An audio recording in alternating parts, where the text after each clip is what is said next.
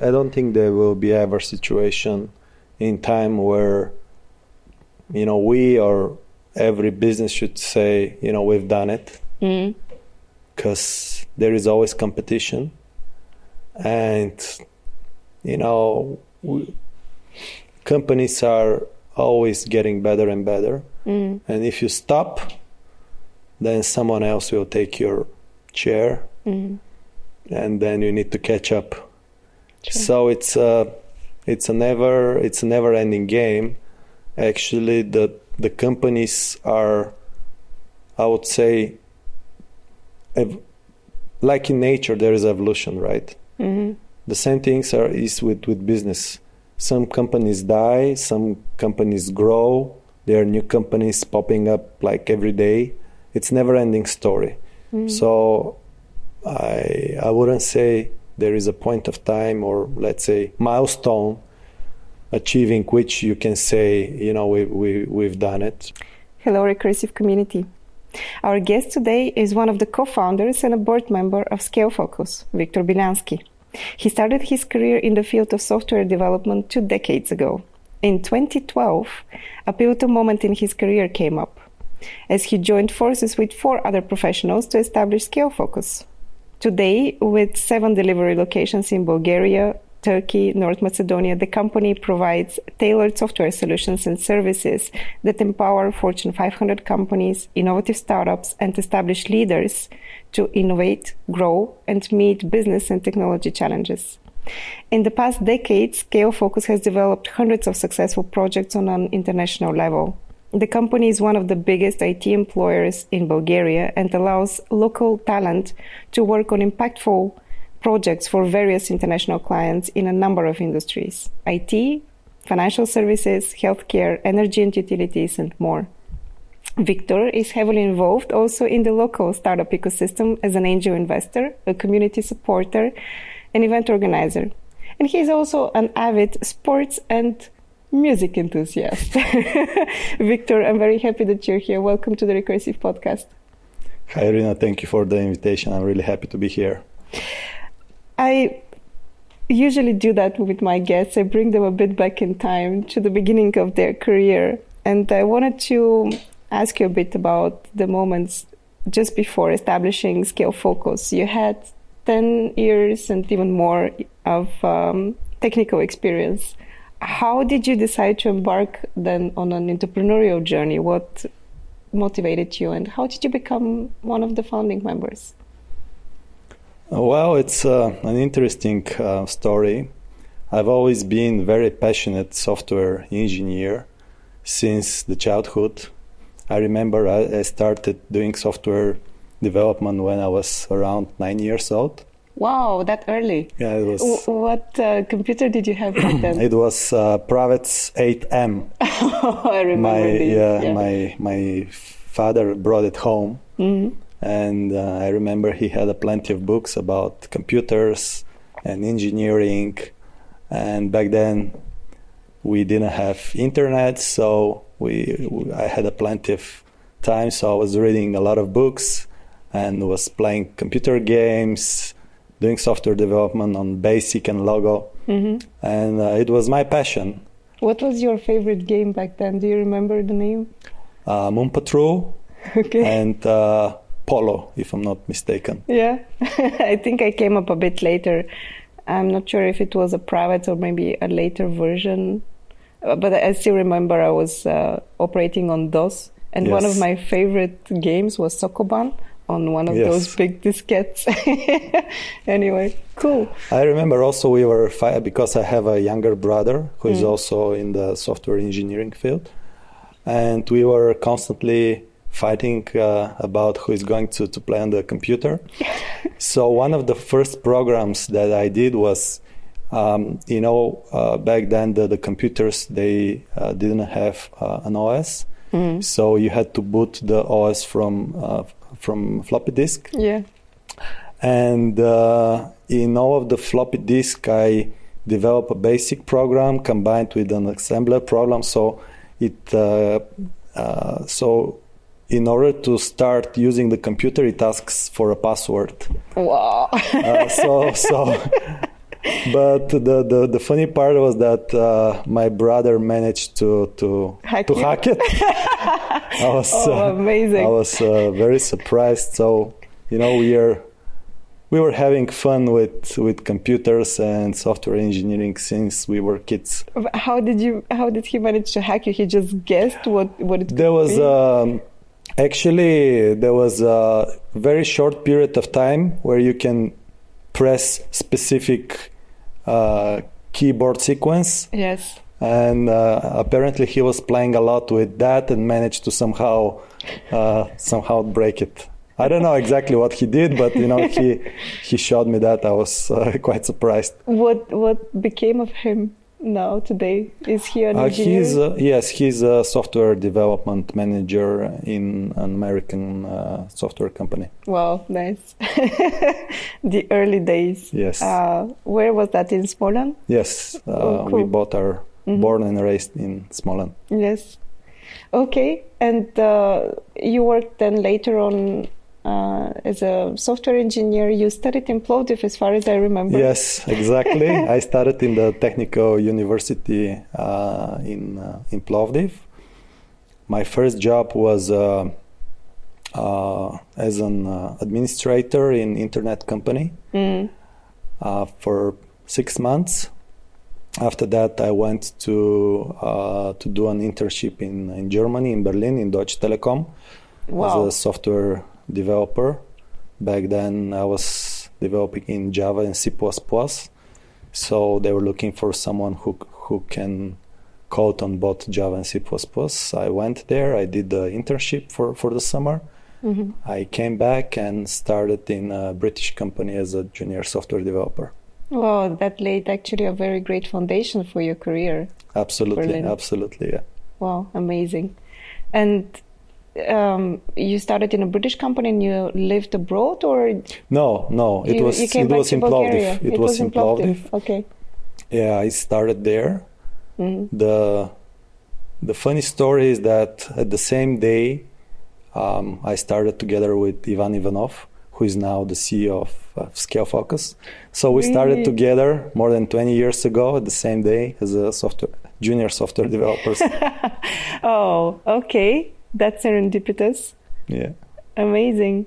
And did And you manage? after- yeah. Did and you? and after that, I spent there three years, and that after that, uh, 2004, I moved uh, here to Sofia Mhm. to back then uh, MTEL, now A1, Mm. and um, I was again software engineer doing some software development for MTEL. Mhm, mhm. And when did the idea of a common venture came up with Ivan? I spent seven years at uh, Mobiltel, Mhm. and then I was I wanted to do something myself. Uh, there, I worked with many software providers, Mhm. and um, I was sure that I can do if if we find the the, the, the right team, then we can do great things together. That you can do better. Yes, yes, exactly. Well, that's the I was trying to be a little bit modest, but um, and uh, 2012, actually 2011, I I left uh, I left uh, Mhm. Mobiltel, and then a few months later, together with the other co-founders, we we created the the company. hmm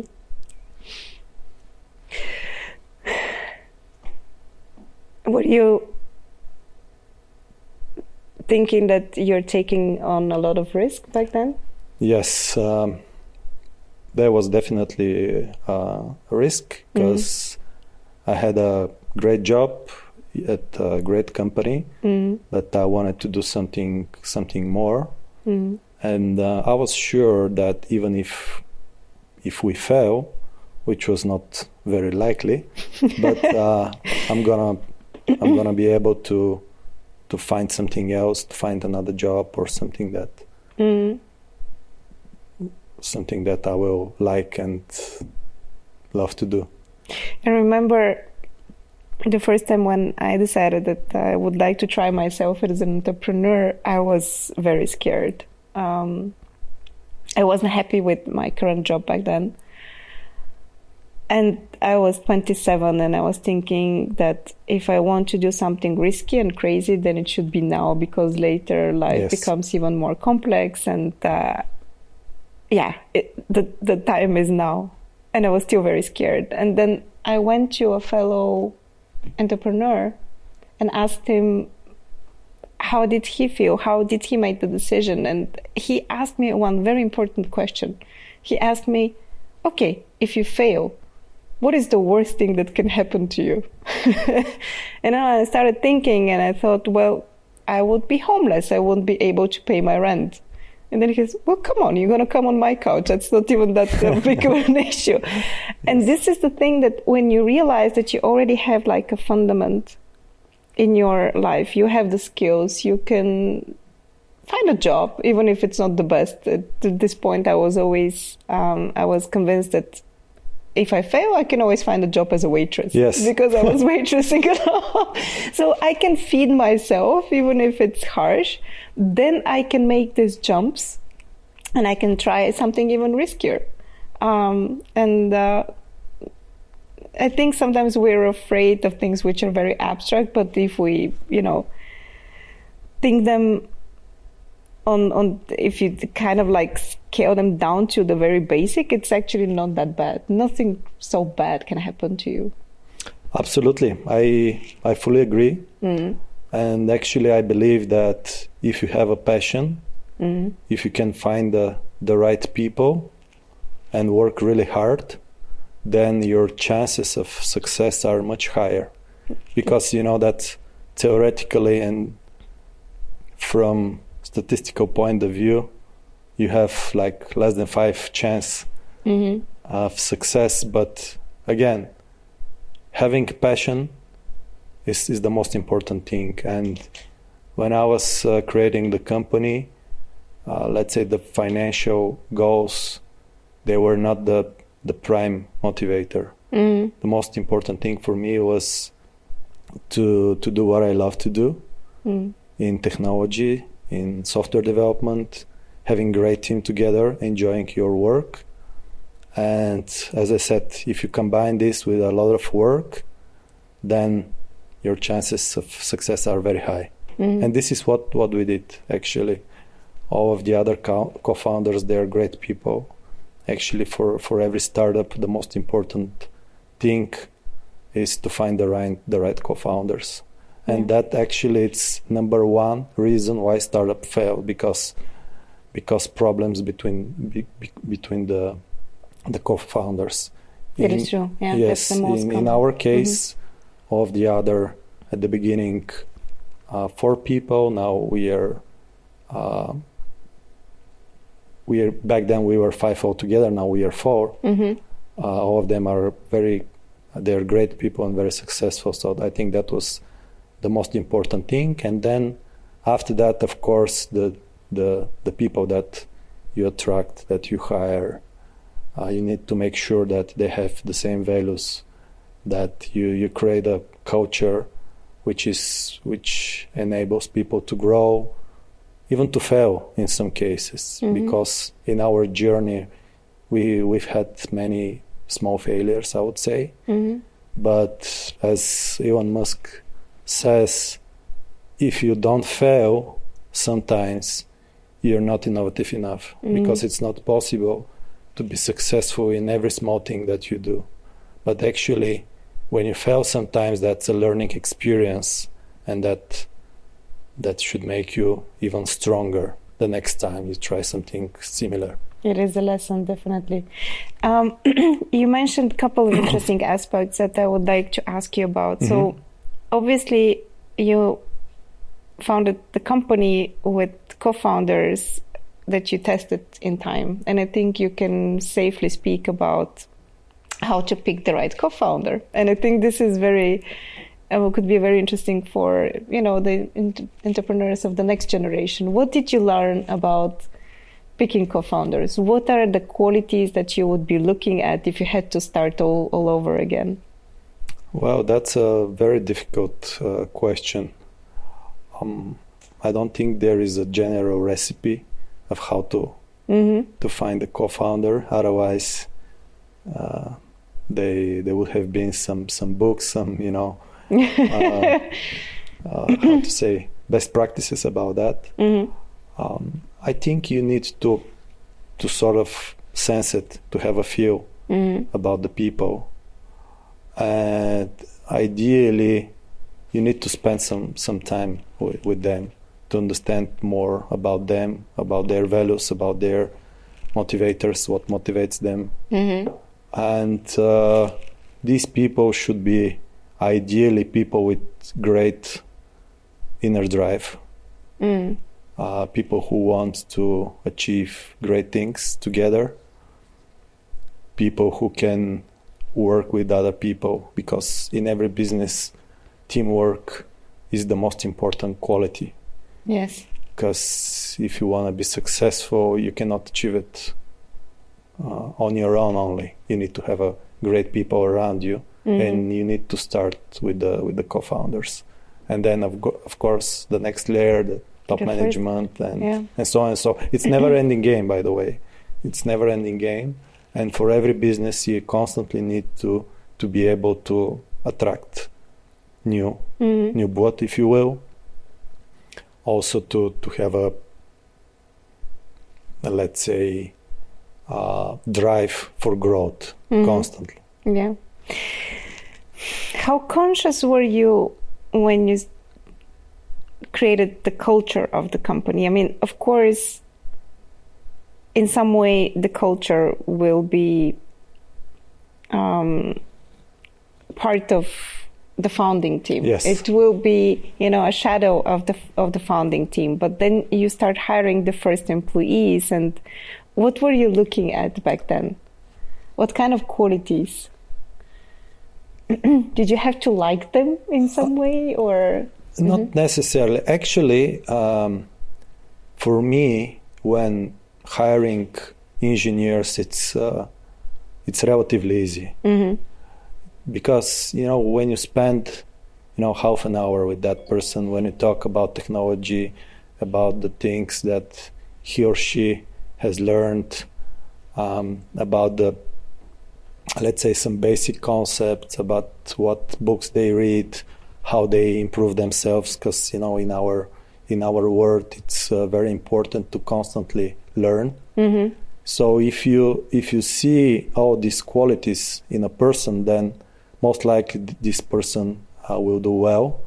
Also, many times I'm looking for, let's say, good sense of humor because I personally believe that work should be fun, and uh, if if work is fun, then it's not work anymore.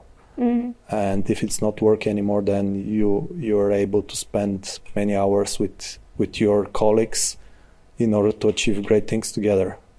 I've always experienced you as, uh, you know, one of the most fun people around me, or Yes. even in a crowd. Whenever I have met you, and I always wondered, are you like that in your managerial position? You know, do you switch off and then you become, you know, the serious manager?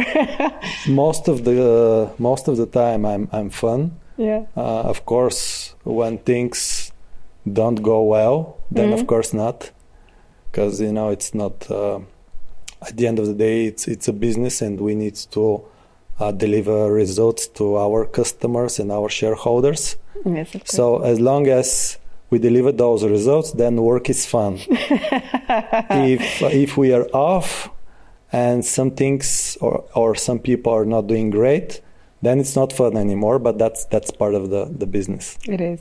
It is. Speaking of business, tell me, what was the vision that you had back then when you when you started when you founded Scalefocus? And did does it have to do with the name? Yes, actually, the name was invented together with the with the other co-founders. Our idea was that we want to create a big international company out of Bulgaria, because back then we knew that we have a great technology talent, great engineering skills. However, there weren't that many successful IT companies, only a couple of them. And we wanted to show that here, from Bulgaria and from the region, we can create a big international company. and we are now on the right track. I would mm-hmm. say. So you're not there yet. There is still Well- more to go.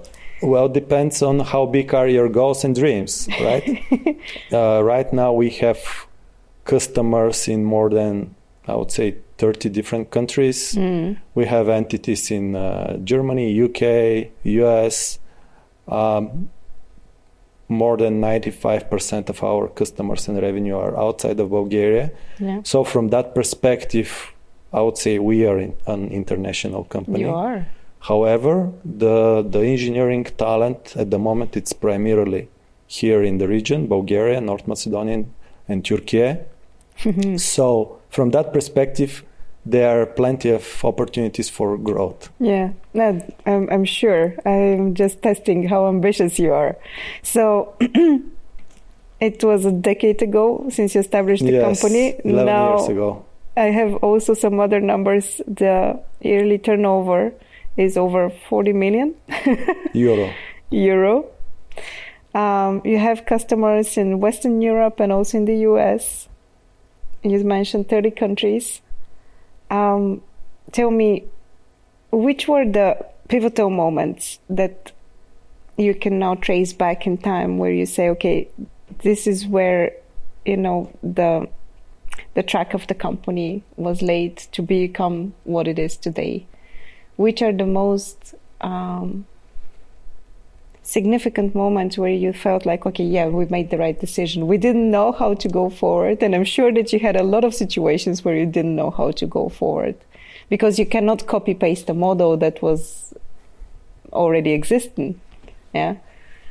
I wouldn't say there is a one or two or three, let's say, pivotal moments. Hmm For us, every month, every month, every Q, every year, we're reflecting on on our past and trying to understand what are our weaknesses and how we can do better. Wow. So it's a never-ending game, um, and I think that should be the the mindset of every growing company, because right now the business environment it's changing extremely fast. Uh, as you can see, can see now with with AI, with ChatGPT, things are changing faster than ever. We're going to get to that. Uh, yes, and I need, I want to say that you need to be, how to say, constantly uh, looking to to improve yourself, Mhm. uh, the the management of the company, and all the employees of the company if you wanna be competitive, because the competition is crazy for every Mhm. business, no matter what you do, and you simply need to be much better than than the competitors. And if you stop doing that, some of them will not. They will continue improving their companies, and at a certain point, they will be just better than you. So it's never-ending game. Mm-hmm. Mm. I'm sure of that. you mentioned a couple of small mistakes that you made over time, but still Many mistakes, not, not But you mentioned also that you managed to establish this culture where you um, can learn from failure, where failure becomes not uh, a blocker in your way, but uh, and it's not, it's not something that you're ashamed of, but it's something where the, I wouldn't say necessarily celebrate, but um, it becomes a valuable lesson. Mhm. Can you maybe share on an example of a situation like that? The the the biggest failure we had uh, in the past was related with our ambition. We were very ambitious to grow very aggressively, and uh, during the the COVID, we had very difficult time where we need to lay off people. It was it was terrible uh, for us. It was big shock and I think that was the, the, the biggest lesson that that uh, that li- that we learned that sometimes being very aggressive and very ambitious could be dangerous Mm-hmm. because uh, unfortunately sometimes there are black swan events some things that you cannot predict um, I think uh, right now we are much more robust Mm. uh, in you know expecting what can what can go wrong Yeah. not not with us but with the with the overall market and uh, that was I would say the, the the the biggest failure that that we had. But thanks thanks to that, I would say now we are much more stronger, Mm-hmm. and uh, I'm I'm sure that we'll continue the growth in much more predictable way. I would say. Mm. I'm sure that it was uh, also a very difficult time for you as um as yes. a leader. Yes, it was terrible. It was terrible. It takes a toll.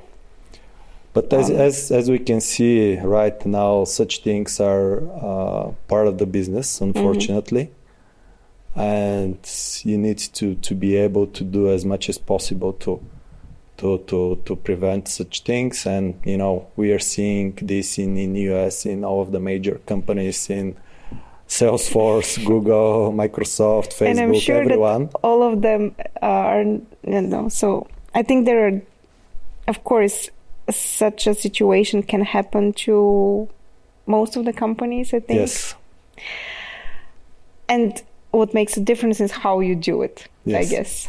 Um, Absolutely. And we know of many examples, especially in the States, where the whole thing is not done in a humane way. So I think this is what makes a difference and what stays in history. It's not the mistake, but in a way how you handled it afterwards. fully agree. Yes. Yeah. Um, The other mistakes that uh, that uh, we did, we were trying to do too many things at once, doing so many initiatives, so many projects, products, and uh, we learned that you need to have the right focus to focus on the things that you're doing well. skill focus. Yes.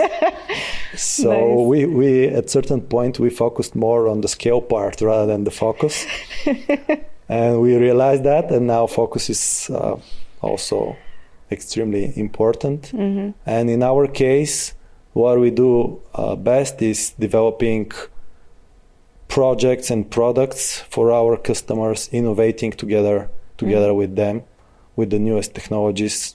And you know, this is what we do great, and we will continue to do that. Can I ask you personally, Yes, as, a, as, a, as, a, as a fellow entrepreneur, about you know establishing the discipline of focus? Um, in our team, I can proudly say that most of the employees are very entrepreneurial. And they're very Which is great, which, which is is great. great, Which- and it makes them very enthusiastic to start new projects to test new things even to test a bit you know with new technologies. Although we're no technical people Yes. we're journalists. Um, and sometimes it feels like there is too much going on and maybe we're losing the focus. Yes, so definitely. um, how do you first of all how do you know that as a leader? And second of all how do you establish the focus um, did you hire external consultants here or because you're entrepreneurial yourself you also want to innovate and start new shiny projects and you know have your own pet projects and uh, break out you want to break out the routine this is yes. unfortunately what's uh, the nat- the nature of entrepreneurs i think Yes. Well, in our case, it was a little bit easier because more than 90% of our revenue comes from the software services that, that we do. Mm. And, you know, we started experimenting with, with some products with not enough, let's say, uh, attention because, of course, we need to uh, to look after what makes the where the, the cash cow is yes and you need to to realize that if you're doing too many things there is a price. First there is a you know the cost of constantly switching between different things. It's Mm. one thing and which in, in many cases could be significant the cost could be significant. Okay. and there is also opportunity cost. Hmm if you if you devote your time to your let's say main thing hmm then most probably you will be able to grow it significantly more than if you do too many things in uh, in parallel and many things and many people don't realize that they they don't realize that there is a context switching cost Mhm. there is opportunity cost in many cases the cost of context switching, and the opportunity cost could be significantly higher than the potential gain from from the other things that you're trying to do. Yeah, yeah that's true. And it's a little bit abstract. I Yeah. hope you no, I, I You do understand understand what I it. mean. Yes, yeah, I do understand it. Did you feel like um, you're losing? Um, how to put it? Like sexiness because you're not productizing because you're focusing on the service business. Uh, it's for every company. It's very difficult to to have many successful products. Take Google for example. They have the search engine, you know, and they're doing I don't know tens, maybe hundreds of other things. Of course, they have Google Maps and maybe some other things, but the the search engine is But the, the- Google Maps is something that they actually acquired from outside. It's I'm not something that sure. they built. But anyway, uh, Yeah, mhm. the, the point was that for, for every company, it's extremely difficult to have more than one very successful uh, product. Of course, there are big companies like Microsoft, they have more, Mhm. but at the end of the day, they are maybe just one or couple who the products uh, who generate the the biggest part of the the revenue. So my point was that it's extremely difficult in our case, being a software services company, to to develop other I don't know five, ten different different products because you need to have the right focus. That's why we said, look, we know we are very successful with with the services that we provide. The company is uh, profitable, growing. Let's focus on what we do best. The other things, they are very opportunistic. Mhm. And uh, if you want to do something else, let it be a spin-off or, or something. And for in Scalefocus, let's focus on the Yeah. on the services. You know, we have like more than 200 different projects with all kind of technologies. It's pretty interesting work for for for engineers, and you know, let's let's do that. What brings me to my next question, you mentioned already in the beginning that you know the primary motivation of uh, founding Scalefocus wasn't the financial one. No, I think one of the other um, characteristics of being an entrepreneur is that you want to have an impact on the world. You want to change something. Uh, you're in a way a maverick. Um, looking back now over the you mentioned 200 projects currently but maybe in total there are much more more, more. Last okay last year only we did more than 270 yeah projects, and overall, I don't know, maybe thousand. Can you share like maybe about one of the most um, impactful projects that you had? You know, something that you know you feel like it left a mark on on an industry or um, you know the world or or something like that. Yeah. Uh, there are many, many such projects. One of the projects at the moment we are doing, and I'm not going to share the details because we have very strict NDAs. I'm sure. yes, um, we are helping a cancer research initiative with uh, with AI, machine learning, and so on and so forth. So we are uh, actively involved in in the project in order to to understand more about cancer and how, how to prevent it. Wow. And that's I think it's pretty important for and will have a great impact on probably everyone's life. It's amazing. And this is happening from our part of the world. Yes. Uh, I wish, you know, this is why we established the recursive because um, I think, you know, this huge potential that we have here from this very small country, Bulgaria. Okay, and you're now. Uh, we are in the region. you are in the region, so you're not operating only from Bulgaria, but we also started covering the whole region because we Which is saw great. that the potential is there. And still, sometimes I feel like Southeast Europe is like a like a black box. You know, there is so much going on. The region is bubbling with so many ideas and you know hustlers who, from here, are literally having an impact on whole industries in the world, and it's not not that many people know it. Not even we know that. Yes. yeah. So these are the stories that we would like to share in the recursive. I don't know how strict your NDAs are, but at some point it would be great if we can share a couple of them.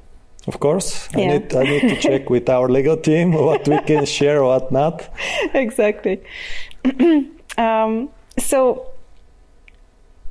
you mentioned um, that at some point you also focused a bit more on innovative projects with your customers. But in order to be innovative, you have to have the right talent. Yes. So, what do you look at?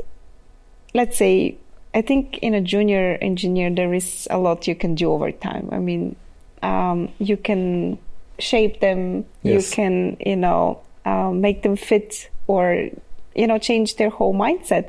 But in a senior engineer, what are you going to look at when before you hire them, before you recruit them? Me personally. I'm always looking for passion for technology Mhm.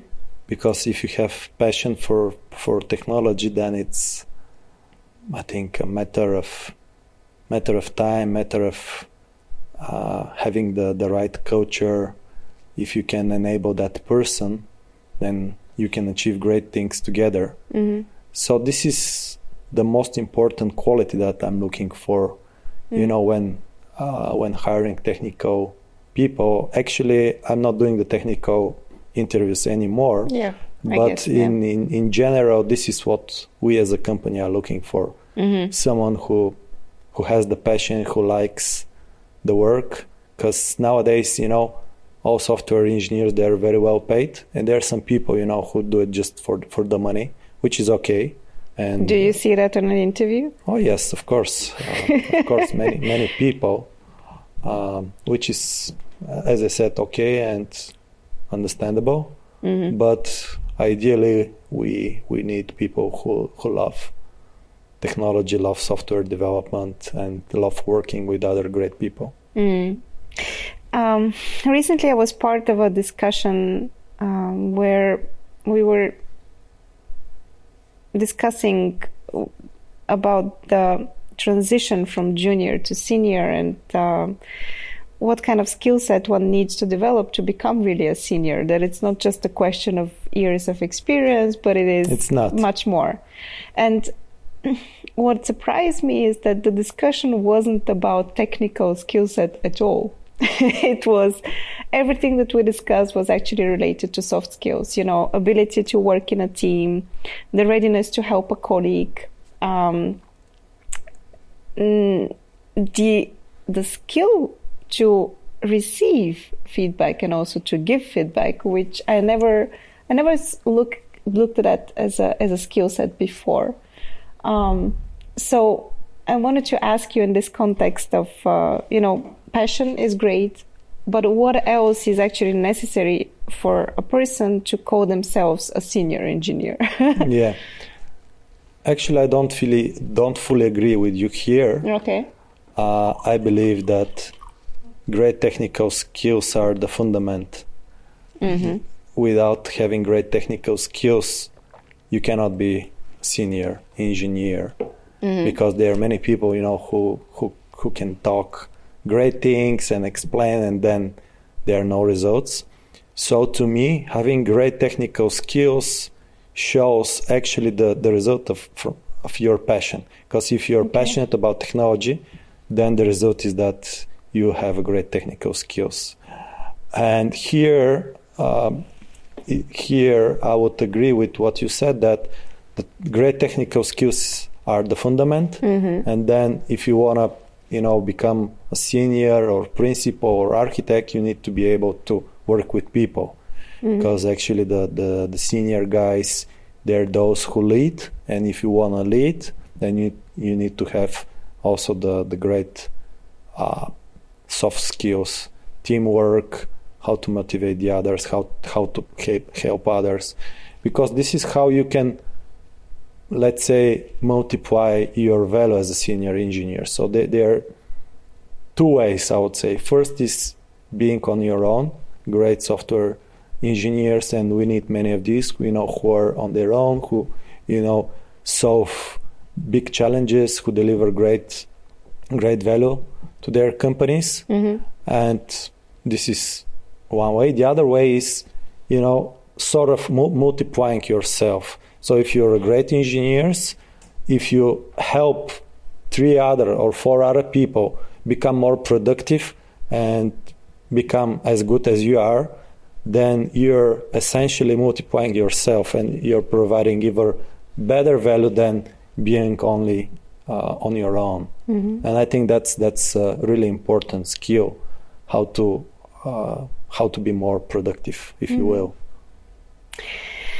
I wonder how this would change now with uh, the adoption of AI in so many aspects of uh, software development, but also in so many aspects of uh, how do we organize companies? How are we going to manage different types of tasks? Even in our field, journalism and marketing, it's going to be totally um, different once we uh, start using um, AGI what is your answer as a as an organization that is uh, heavily providing services, yes. you know, engineering services to other companies? How are you going to adapt to that? So AI has been coming at us for many years. ChatGPT only made it very visible where we are today. Um, yeah, tell me. I think the whole world will for sure change significantly mm-hmm. with the AI revolution, I would say. And at the moment, I think that we are just starting. That it will be the biggest technology revolution ever, I believe. And what we are doing is we are investing a lot of, let's say, analyzing and seeing how we can be more productive. Mm-hmm. Basically, the whole idea is how to increase the productivity of, of our company mm-hmm. and deliver even bigger value to the customers. Yeah. So we are doing many things in order to see how, how we can be more productive uh, using uh, ChatGPT. There will be very soon a new version, Copilot X, mm-hmm. also. And we are at the moment trying to, let's say, create a, a program for everyone in the company in order to help them get better and be more more productive. Mm-hmm. As I said, we are we are just starting. We don't have a let's say uh, very clear roadmap what has to be done, but for sure we're gonna invest significantly in uh, in AI for us as a engineering company to be more productive and also for our customers to see how we can help them solve their business problems better with uh, with AI. Mm-hmm. There's been a lot that has been said around how AI is going to replace us, uh, and you know some of the jobs will become, um, yeah, will not exist anymore, and. Uh, especially for software engineers, because all the bots there will be coding for them. Uh, are you afraid of that? Uh, I do believe that many profession professions will, uh, I don't know, will not be available anymore. This mm. will happen for sure. I don't know which exactly, but there will be professions which no longer will be needed because the AI can can do the job. Uh, however, I still think that people uh, always will need to sort of steer the, the process or work together with the, with the AI to be more productive. Mm-hmm. So I think that's good. That's great because it will be better for the the overall humanity. That uh, most probably there will be no longer uh, hunger in the world. Mm-hmm. People will have more free time. Maybe we don't need to work five days a week. Maybe we'll need to work three days a week or four days a week. But still get the same salaries. Uh, yes, or maybe even higher. So, okay. mm-hmm. so long story. Uh, long story short, I think this, this is great. Uh, what what will happen in the future? regarding the software development job, I think simply with AI will be much more productive and will be able to deliver more projects, more products, more efficient with less cost and faster. Mm-hmm. Yeah, digital transformation at the same time is still ongoing, and I think um, it won't decrease. Actually, we will um, digitize even more and more processes yes. in the future. So I think we will need more and more code, and who is going to do the code doesn't matter, as long as we manage to manage AI in a good uh, way. That's a yeah. different question. It's a scary one. Yeah. Uh, hopefully we we will be able to, to manage the, the AI because mm-hmm. otherwise it might become really dangerous. Have you been ever afraid that uh, you know AI might replace you as a as um, a leader in a company? Recently, I've been following an experiment where um, they made ChatGPT the CEO of a company, wow. letting it make decision. It was it's it's very weird. And then I started thinking, I never thought that you could actually replace me with with ChatGPT. But yeah, maybe not this year. Not this year. But it's definitely possible in the future to see uh, AI leading companies. Mm-hmm. And again, I think that, that that's good. Yeah because everything will be more productive, we'll have uh, more time. However, we need to be really cautious with, you know, how ambitious the, the AI will be. and uh, because that this, this can be this can be really scary.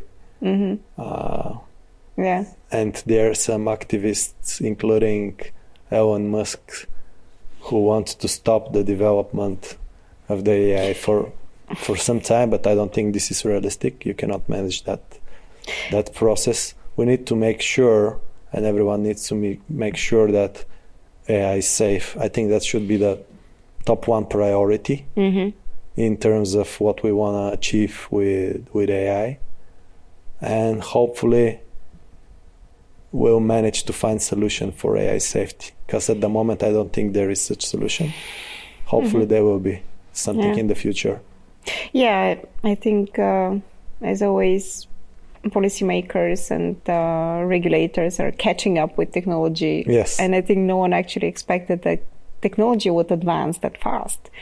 Um, you know, while we were part of this discussion of how AI is going to change the world, I don't think that we really felt like it's knocking on our door. And now I'm thinking that within one or two years, most, yeah, AI will be pretty capable of um, developing uh, on its own whole applications and, and systems and uh, will be able to make a lot of decisions instead of us. I never felt that it's go- that it's that close. It is very co- uh, close.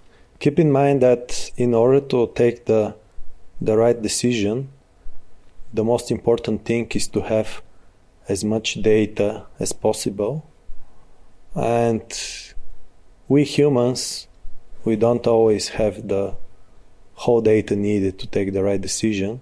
However, AI has all data in the world mm-hmm. to take the right decision, and from from that perspective, in many cases, they will be able to take a better decision, or it will be able to take a better decision than we humans, uh, and that that that's good because AI can help us take the best decisions even right now, very soon, I expect that every doctor will use AI in order to to help their patients mm-hmm. with uh, with the right diagnose because it's it's extremely helpful. I expect next year that there will be, uh, let's say, commercial service which doctors can use to help diagnose people and which is great. It will improve significantly the health care mm-hmm. of the of the people. Definitely, um, AI can definitely help us make data driven decisions on an even larger scale. Yes. Where I'm a bit afraid is that the concept of good and bad, even between ourselves, is um, very different from one another. It differs also from one culture to the other one. Uh, we don't have a common concept of good and bad. And sometimes it's very situational. I mean, even if we have laws, even, you know, law can do injustice to someone because the situation, no context has not been taken into consideration. So, where I'm afraid is letting AI make decisions without having the principles of good and bad. I don't know how do we um, how do we teach AI morality without well, us having a concept for that ourselves?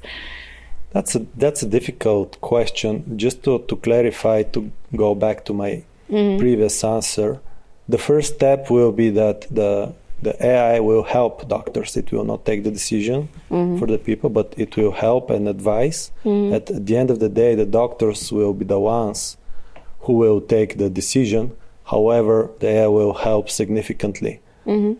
Uh, in calculating. Yes, the... calculating, suggesting, mm-hmm. uh, and whether or not we will reach a certain point where the the AI will be able to take such decisions completely on its own? Mm-hmm. I think so.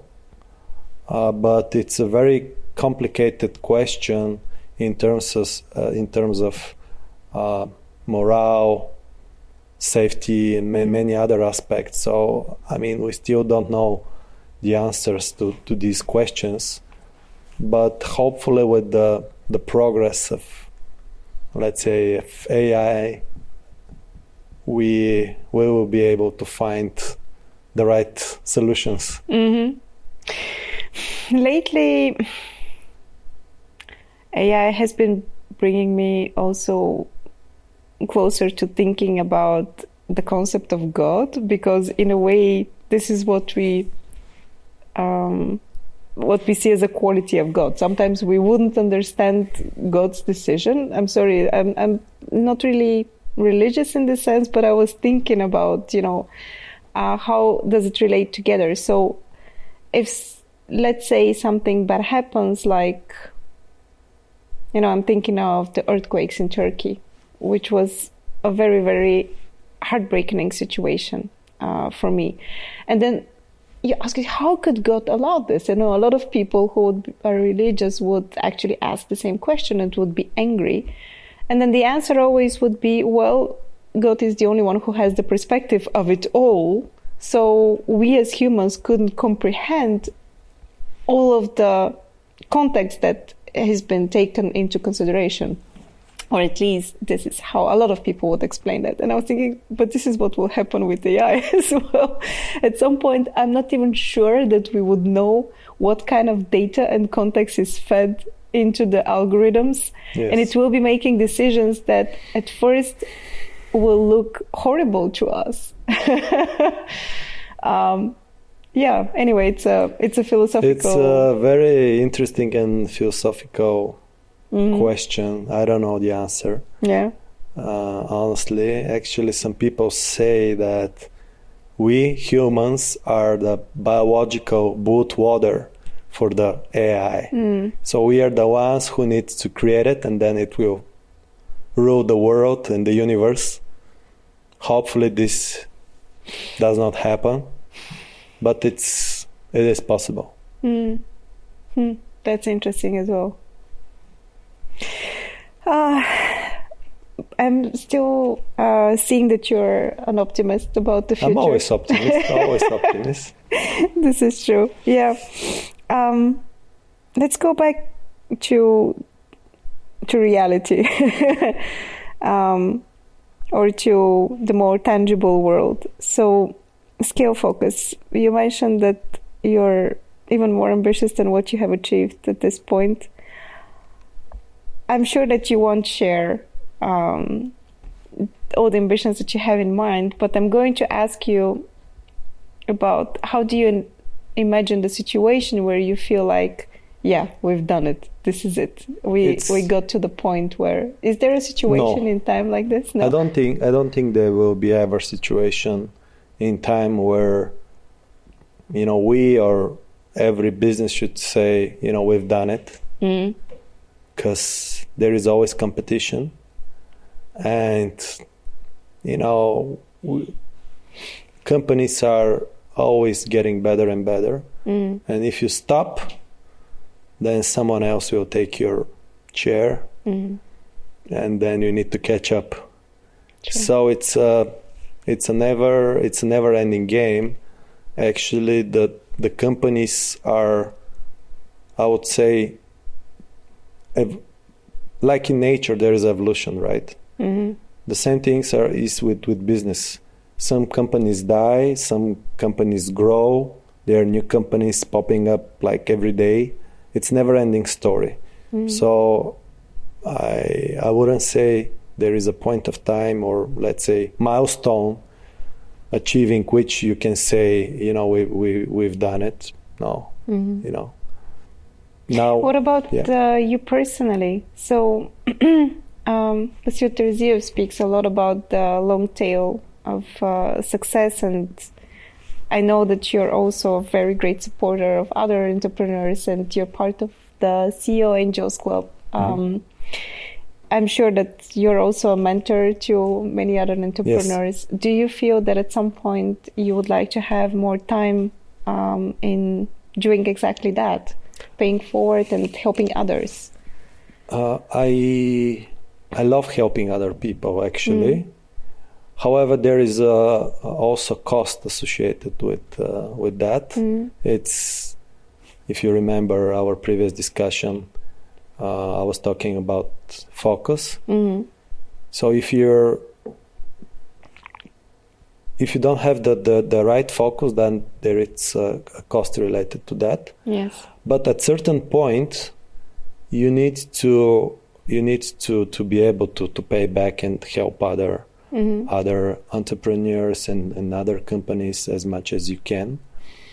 So from from my perspective, uh, I would say that personally, uh, I would continue to do, I will continue to do what, what I'm doing hmm to make sure that I help my company growing, hmm deliver value to customers and, and shareholders and help as much as I can to the overall community, not only here in Bulgaria but uh, but also in the region, because when you help other people, you're all also getting better. hmm. There is a saying that the best thing to learn something is by you know helping and teaching other people.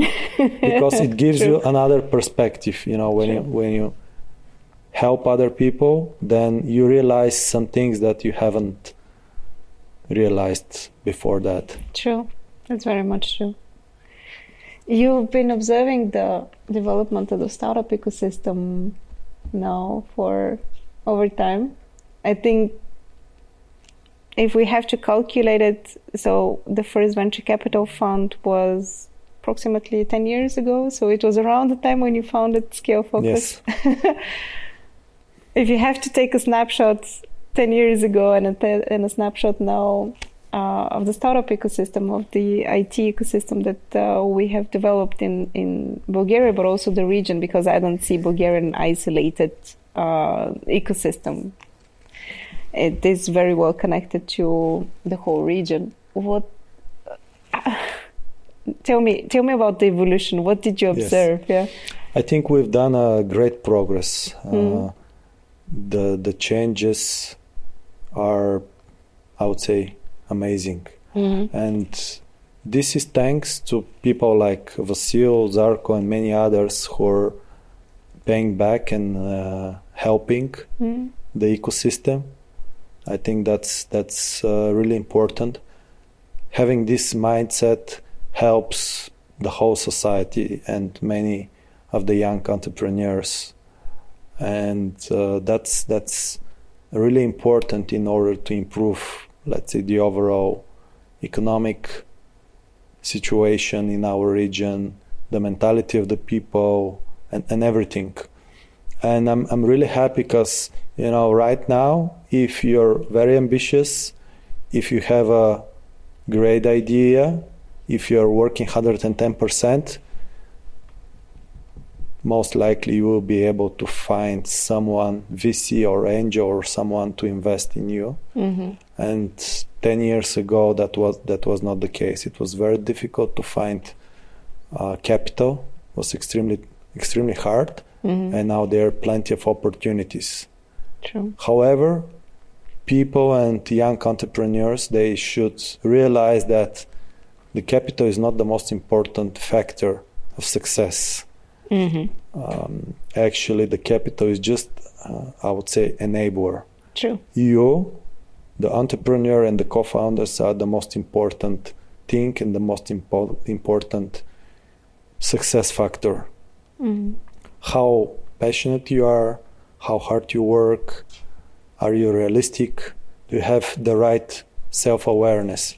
Having the the right self-awareness is extremely important because if you know your weaknesses, then you can find a way how to compensate them through the other co-founders or through other people. If you're not realistic, if you don't have good self-awareness, then then that that's that's not the best case because you know you're not doing the best things that you can do for mm. your company.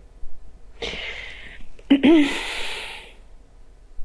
truly believe that uh, venture capital sometimes is overrated. You know, um, especially first-time founders are they, they, should be focused on, on, on raising it, but it's like uh, you know when we have it and then everything will be solved. Actually the, the real work starts afterwards. But I'm occupying myself lately with another question, which is uh, more related to how do we use what we have learned in the past 10 years to uh, produce systemically successful companies. So last year we had the unicorn, and having a unicorn is great because it creates a great story. We have also other very successful companies which are not unicorns, and not every company needs to be a unicorn. But still, if you look at them, they're a bit of outliers. It's not like we have um, a factory for successful startups like, let's say, Israel or even Estonia, if we yes. look at them. So, what are we still missing in order to reach that level where we can be an ecosystem that creates successful companies with global ambitions on a systemic level? Uh, that's interesting question. Before answering it, mm-hmm. I just want to uh, go back and say that uh, sometimes nowadays, because of media, you know, raising capital is considered as a big success. uh, I don't think it, it is success. Uh, I think it's an obligation, mm. especially the you know seed capital, you know companies that they raised I don't know hundred thousand euro. That's great or 1000000 mm-hmm. um, this is an obligation and trust from from the investor. True. And the entrepreneurs need to work really hard to pay off. Mm-hmm. Uh, I think this is very important for young entrepreneurs to realize because you know they're just focused on how to raise capital, and then some of them they believe that after that everything will be solved automatically and with some magic. No, it's partially our fault because yes, we yes wanted to give you that feedback. you know, you constantly write stories about you know this company they raised that's amazing, and you know people uh, people who most of the people they don't understand how venture capital works, how how uh, startups work, and they think, wow, that's amazing, that's great. No, this is just the beginning it now is need, just the beginning. You need to deliver the results. it is just the beginning, and uh, I can definitely say that from experience. The moment when you have closed the deal with your investors, this is where the real work starts. Absolutely, and this is where you. Start. You also know it yourself. I also know it myself.